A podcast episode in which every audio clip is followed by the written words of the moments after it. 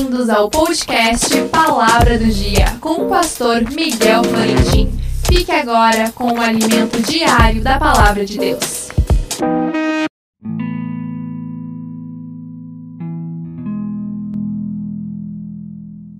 A palavra do dia e Pedro seguiu de longe até ao pátio do sumo sacerdote e entrando assentou-se entre os criados para ver o fim. Mateus 26, 58.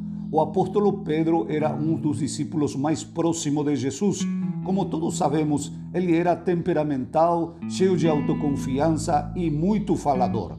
Em uma das suas participações com Jesus, ele prometeu, prometeu pelejar por Jesus para que este não seja entregado à morte.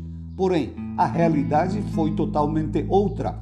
O versículo de hoje diz que Pedro o seguiu de longe para ver o fim dos acontecimentos. Apesar da sua promessa de fidelidade, estava a ponto de cometer o pior pecado da sua vida, do qual se arrependeria com todo o seu coração com prantos, negar a Jesus.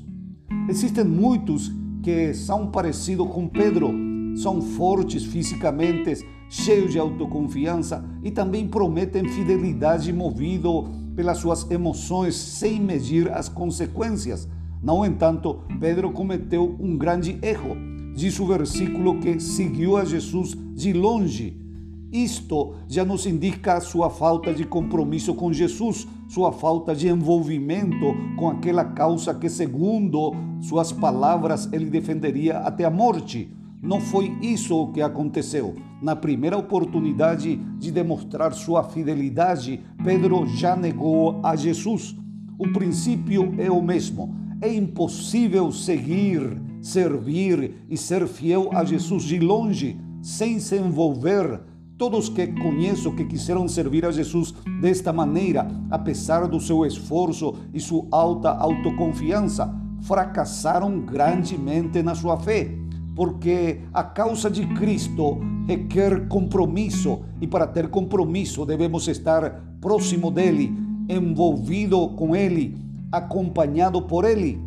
Se você é o tipo de cristão que confessa com sua boca ser crente, porém vive longe dele e do real compromisso com a igreja, que é o seu corpo, hoje mesmo aproxima-te e compromete-te com ele para que não fracasse como Pedro fracassou. Que Deus te abençoe.